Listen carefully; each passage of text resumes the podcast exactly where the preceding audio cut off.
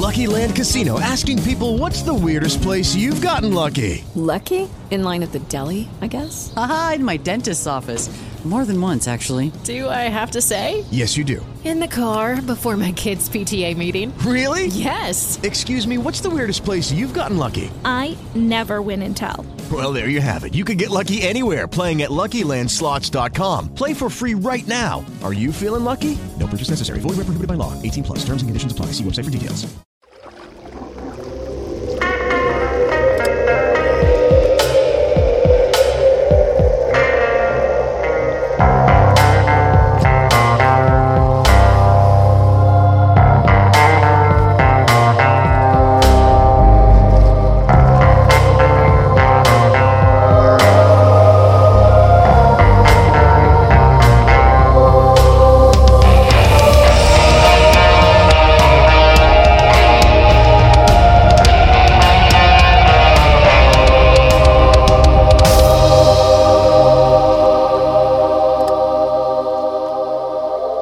Result of the murders of Stevie Branch, Michael Moore, and Christopher Byers, three people were convicted Damien Echols, Jesse Misskelley, and Jason Baldwin. Throughout the past few months, you've heard how Damien was the initial suspect and the target of the West Memphis PD's investigation. As the timeline goes, Damien is pegged as a suspect within hours of the discovery of the bodies by Steve Jones and James Sudbury. Jones and Sudbury went to Damien's house to interview him on the day after the discovery. Two days later, police found him again at the Lakeshore Trailer Park, specifically at his best friend, Jason Baldwin's house. Police interviewed Damien, Jason, and even Damien's girlfriend, Domini, to an extent. The next day, Damien went into the station where he was interrogated, submitted to a polygraph test, and volunteered biological samples for testing and comparison. Vicki Hutcheson was working with Marion PD Assistant Chief Don Bray about the same time. Her son Aaron gave multiple, ever changing statements and eventually told officers that he was actually present at the time of the murders. Then Vicky volunteers to assist the police in getting a confession from Damien Echols. Her plan was to have a friend introduce her to Damien. She would place satanic and witchcraft books around her house based on the police theory that the boys were murdered by Echols in a satanic ritual. Then entered Jesse Misskelley. Jesse was a friend of Vicky's and an acquaintance of Damien's. Prior to this, Jesse was not a suspect, or even on the police radar for that matter.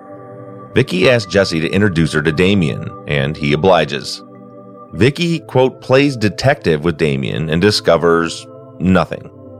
As we know, she testified at trial that Damien took her to an occult meeting slash orgy, but then later recanted saying that she made the whole thing up. Essentially, Vicky got nothing, leaving the West Memphis PD in a bit of a pickle. Damien was their best suspect based on the satanic ritual theory, but they had nothing on him. Literally nothing. So then they bring Jesse Misskelley in for questioning. Because of Vicky, the detectives knew that Jesse was an acquaintance of Damien's. On June 3rd, Jesse was brought in for questioning about Damien.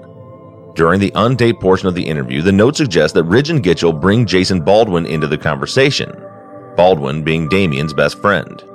Prior to Misskelley's June 3rd confession, the police had zero evidence against Damien and had not even tried to build a case against Jason that I'm aware of. So there's the answer to the first question regarding the case against Jason Baldwin. There was no case. Until Jesse Misskelley included Jason in his so called confession on June 3rd.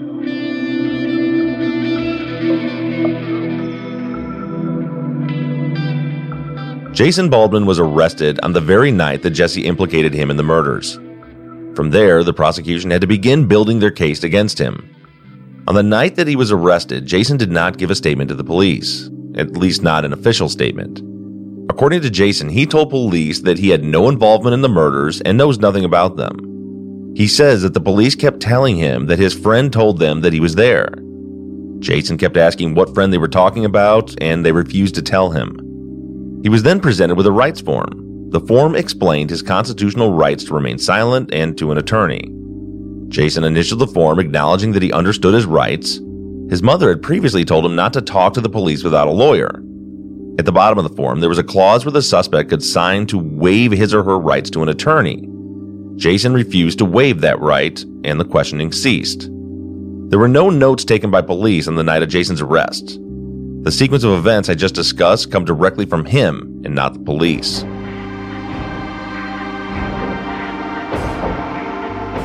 At this point, the entirety of the prosecution's case against Jason was Jesse Misskelley's statement, which, as you know, was riddled with errors and inconsistencies. On top of that, there was no guarantee that Misskelley would even be willing to testify against Baldwin, in which case his statement would not even be admissible. By the time Jason's trial began, Jesse had officially refused to testify against Jason or Damien. Jesse was tried separately and convicted before the Echols Baldwin trial. The prosecution was left with three pillars of a case against Baldwin, the first of which I believe proved to be the strongest. Jason was best friends with Damien Echols. Period.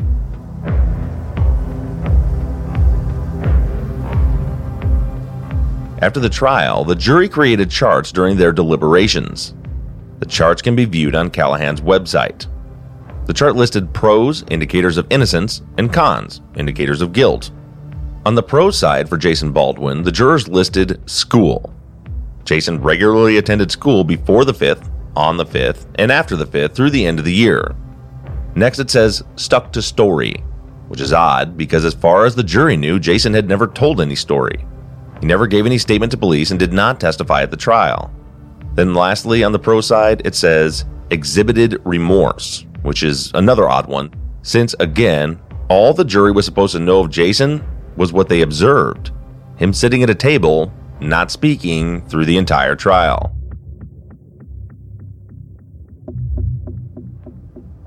Next, we'll move on to the con side, which will be our focus for the remainder of the episode. These would be the points of the prosecution's case that resonated with the jurors.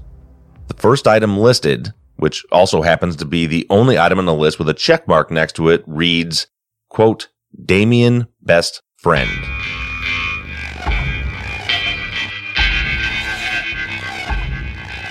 Jason's attorney repeatedly attempted to separate his trial from Damien's, but Judge Burnett denied every motion put before him on the subject. Baldwin's attorneys knew that the state had little to no case against him, but they also knew that if Echols was convicted, Baldwin would likely go down with him, guilty by association.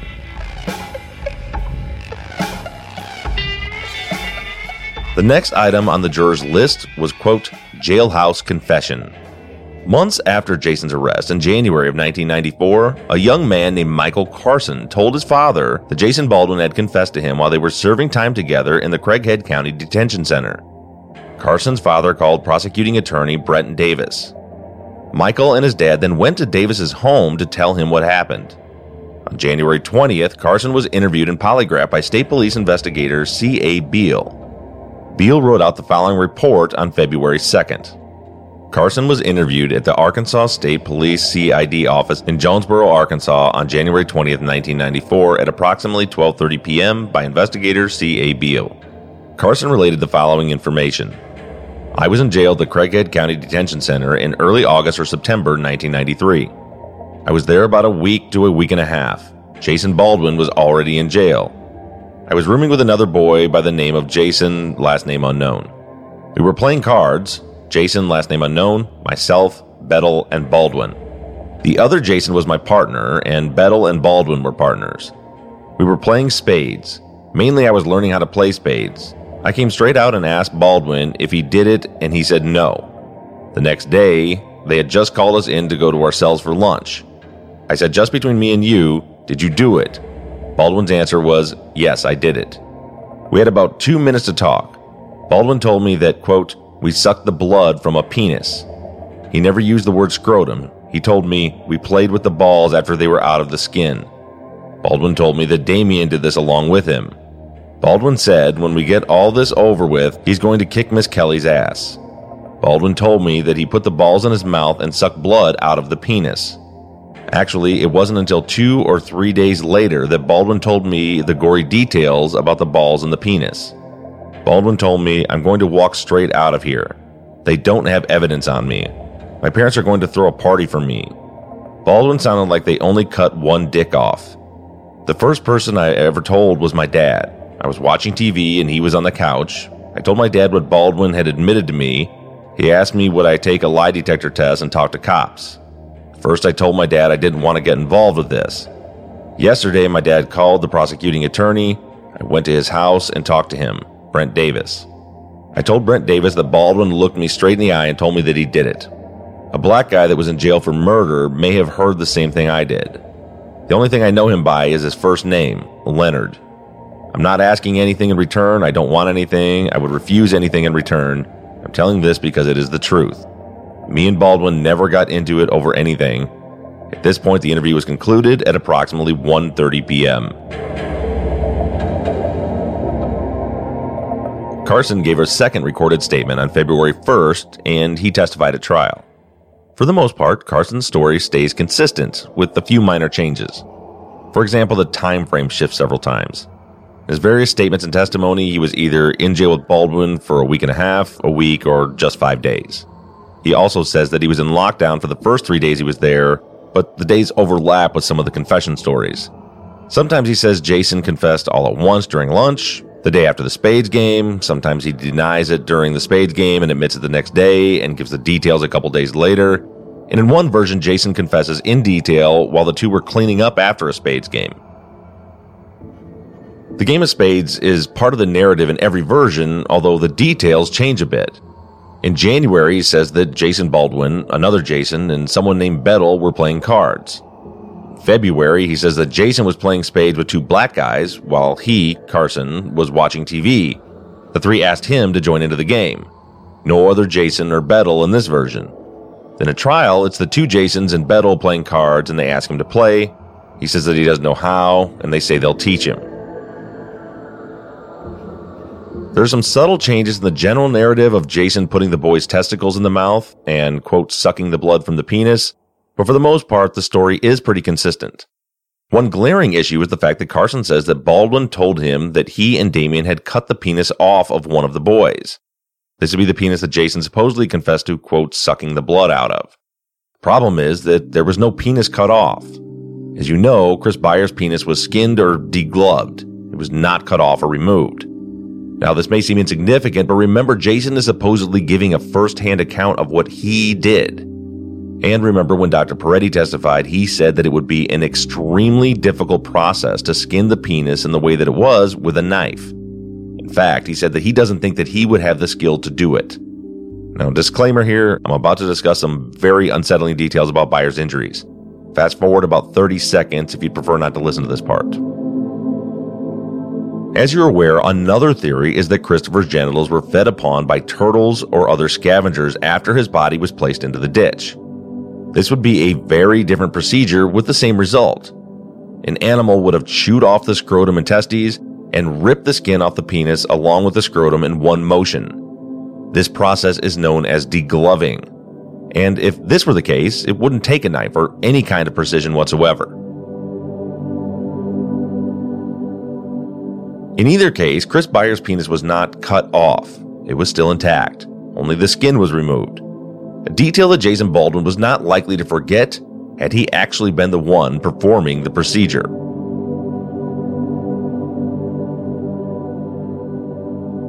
I'll also point out that in Carson's February interview with Beal, he says, quote, dismembered them and sucking the blood out of their scrotums and playing with their balls in his mouth, end quote.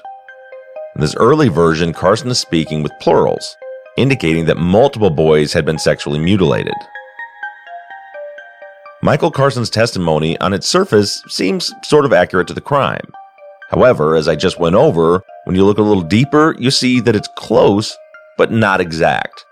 And that's assuming that Dr. Warner Spitz was completely wrong when he determined that the killer didn't sexually mutilate the boys at all, citing animal predation as the source of these injuries.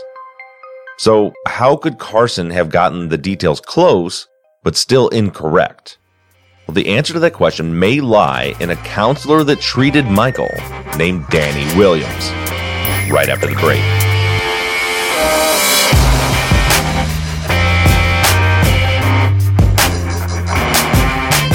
Guys, it is Ryan. I'm not sure if you know this about me, but I'm a bit of a fun fanatic when I can. I like to work, but I like fun too. It's a thing. And now the truth is out there. I can tell you about my favorite place to have fun Chumba Casino. They have hundreds of social casino style games to choose from, with new games released each week. You can play for free anytime, anywhere and each day brings a new chance to collect daily bonuses. So join me in the fun. Sign up now at ChumbaCasino.com. No purchase necessary. VGW. Void were prohibited by law. See terms and conditions. 18 plus. With Lucky Land slots, you can get lucky just about anywhere. Dearly beloved, we are gathered here today to... Has anyone seen the bride and groom? Sorry, sorry, we're here. We were getting lucky in the limo and we lost track of time. No, Lucky Land Casino. With cash prizes that add up quicker than a guest registry in that case, I pronounce you lucky. Play for free at LuckyLandSlots.com. Daily bonuses are waiting. No purchase necessary. Void were prohibited by law. 18 plus. Terms and conditions apply. See website for details.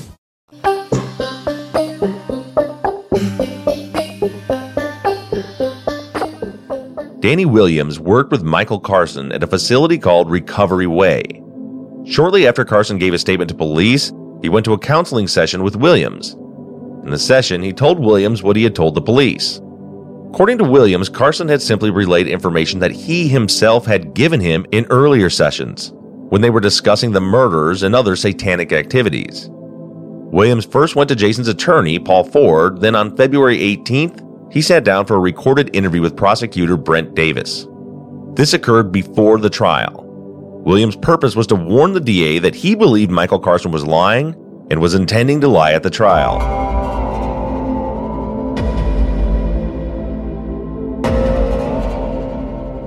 In 2004, Danny Williams swore out an affidavit explaining that he had no relationship with Paul Ford, but did, however, have a professional relationship with prosecutor Brent Davis. In the affidavit, Williams says that he believes that the information Carson testified to at trial, in fact, came from him during their sessions. Williams was trying to warn Michael not to go down the wrong path, or he might end up like the guys that he spent time with in the juvenile detention center.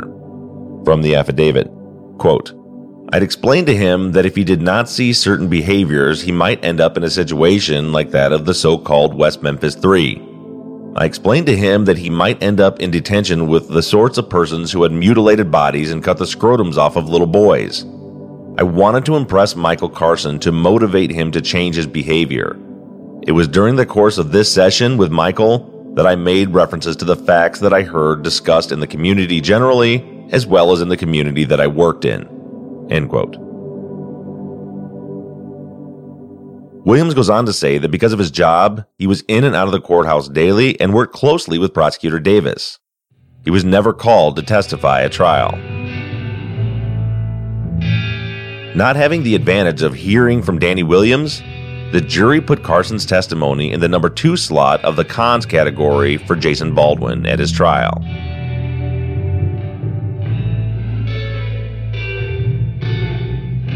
The third item on the con list was low self esteem. Again, the jury never heard Baldwin speak, so it's unclear how they came to this conclusion. I believe that the inference was that Jason was a follower, and since he was best friends with Damien, he was likely to have participated in the murders with him. Next, the jurors' charts read fiber match. Now, we've already discussed the red fiber in detail in previous episodes, the nuts and bolts are that a red rayon fiber was found at the crime scene. Jason's mother had a red rayon bathrobe. The jury was presented with expert testimony that the robe could not be excluded as the source of the fiber. Of course, as I've noted before, modern technology has deemed this type of microscopic fiber analysis to be considered junk science. In fact, in 2012, three experts examined the fiber evidence and determined that all of the fibers collected at the crime scene and presented at trial as being microscopically similar to fibers collected from Baldwin and Echols' homes were in fact not similar.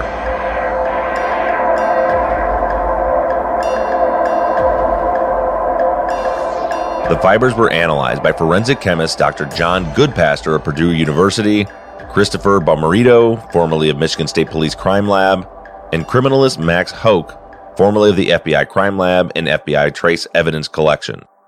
After the testing was complete, Baldwin's attorneys wrote the following to District Attorney Scott Ellington in a letter.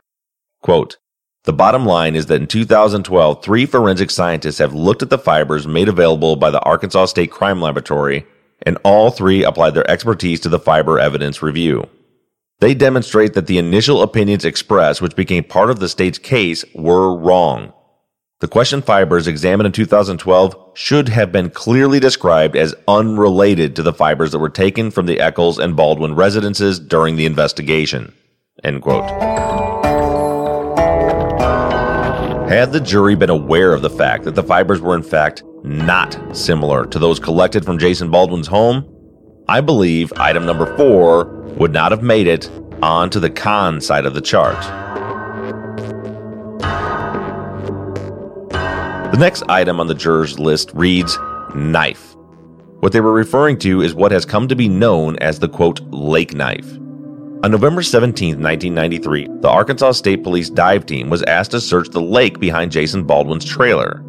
According to Gitchell at the time, they had received no tip regarding the knife. In fact, he told the West Memphis Evening Times that, quote, his department has wanted to do a search of the lake for several months, but this is the first opportunity they had to do it, end quote.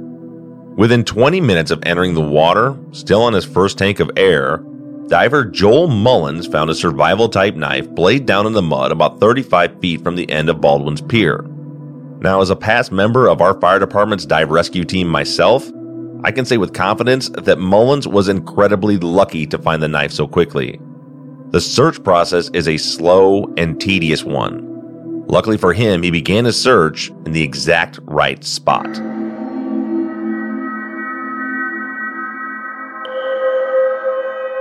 The search for the knife is interesting. There were three knives recovered near the crime scene that were never linked to the murders. There was also a pond right behind the Blue Beacon, just a few yards away from the crime scene, and they never dove or searched in that pond. In fact, the only place that the divers were ever dispatched to was the lake directly behind Jason Baldwin's pier.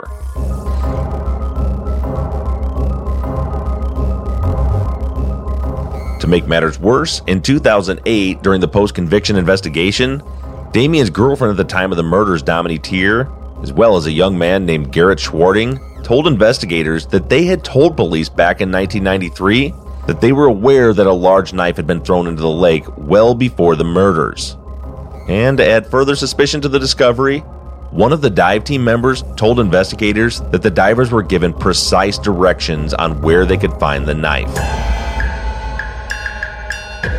Then, to add insult to injury, the press was allegedly called and asked to come out to the lake because the police were about to find something.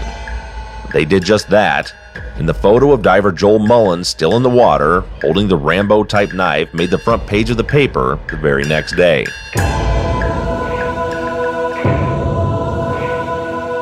In my opinion, it seems pretty clear that the West Memphis PD knew that that knife was in the lake, and they knew right where it was at. But even with that, how did it get there? Well, according to Jason Baldwin, he himself threw the knife into the lake. This past December, I visited Jason in Texas. He told me that he kept the knife in his tackle box. He was out fishing on the dock when he got into an argument with his mother. He says that he held the knife by the sheath and feigned throwing it into the lake, except the sheath stayed firmly gripped between his fingers and the knife did not. According to Jason, this incident occurred the summer before the murders were committed. The big question is was the lake knife used in the murders of Christopher, Michael, and Stevie? At trial, Dr. Peretti testified that while he believes most of the injuries came from a serrated knife, he could not conclude that this knife caused the injuries. He never identified it as the murder weapon.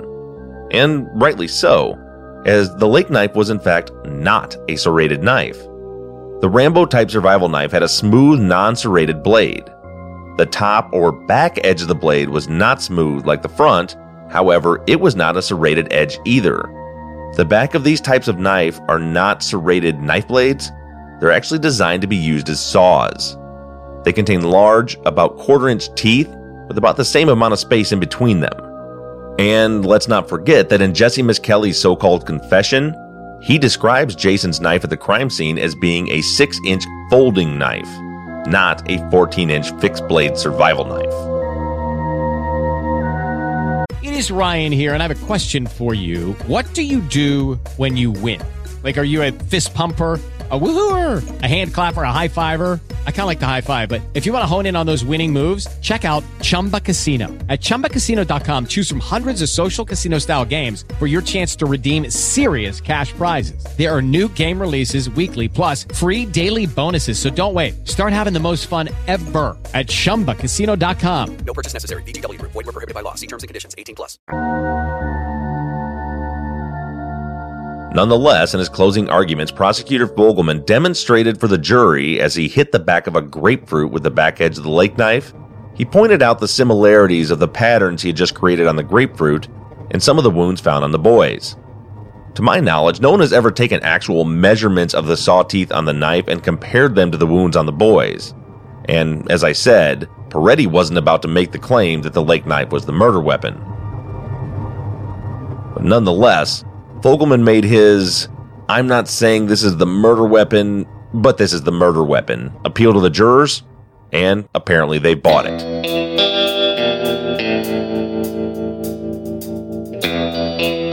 Whatever the jurors wrote next on their con list was actually scribbled out. Next to the scribbles, the words no and discard are written, with arrows pointing to them. Although we do get a little insight as to what might have been written when we look at juror number seven's personal notebook. Number seven listed out the cons in his own notes. Only in this list we find, quote, J. Misk State. And just in case you're thinking that doesn't mean that the jury considered Misskelley's confession, juror number seven gets a little more detailed in the notes on Damien Echols.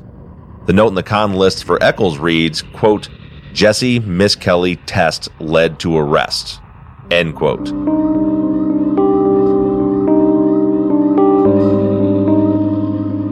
Juror number seven also demonstrates a bit of confusion on the fiber evidence. While the main list reads, quote, fiber match in the con category for Baldwin, number seven wrote fiber and in parentheses, DNA.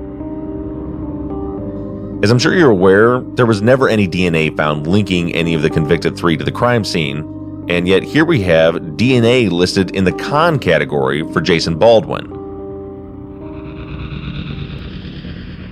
The last item on the jurors' list of cons for Baldwin reads, quote, frequented crime scene, end quote. This is another confusing note. As I've said several times, Jason Baldwin did not testify at trial, and no evidence was entered indicating that he had ever been to the crime scene before. But, par for the course, the jury considered this as an indication of Jason's guilt.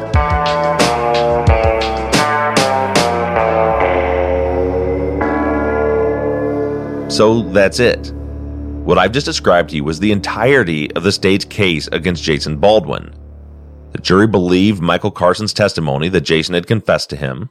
They believed that the fibers from the crime scene could be traced back to Jason's house. And they believed that the so called lake knife not only belonged to Jason, but that it was also linked to the murders, despite the fact that there was no evidence presented indicating as much. But to be honest, I think that the first item on the list is what really led to Jason's conviction the top spot, the one with the check mark next to it. Jason Baldwin was convicted because he was Damien Echols' best friend.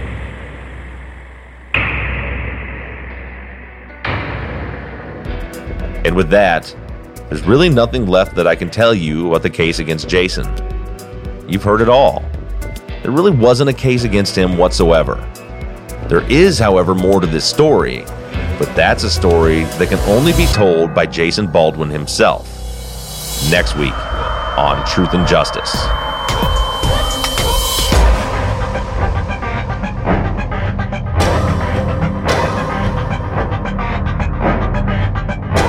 Truth and Justice is a production of NBI Studios. Michael Bussing is your executive producer, and Shane Yoder is our sound engineer. All music for the show was created, composed, and scored by PutThemInASong.com, who also mixed and mastered this episode. And Shane Yoder of PutThemInASong.com designed and created our Season 5 logo. A special thank you to Katie Ross of CreatedInTandem.com for designing, creating, managing, and maintaining our website. And also a big thank you to our transcription team Sarah Mueller, Anna Dindorf, Britta Bliss, and Stephanie McConnell.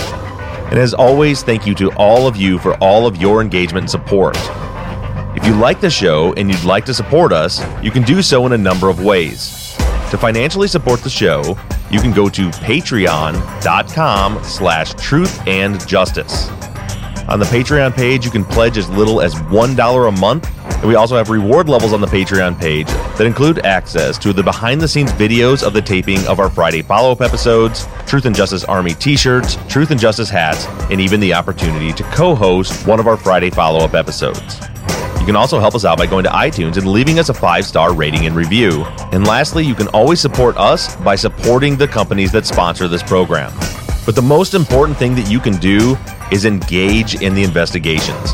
You can keep in touch with us through our email at theories at truthandjusticepod.com. You can like our Facebook page or join in on the conversation in the Truth and Justice Podcast fans page. And for all of you tweeters, you can follow along on Twitter at Truth Justice Pod.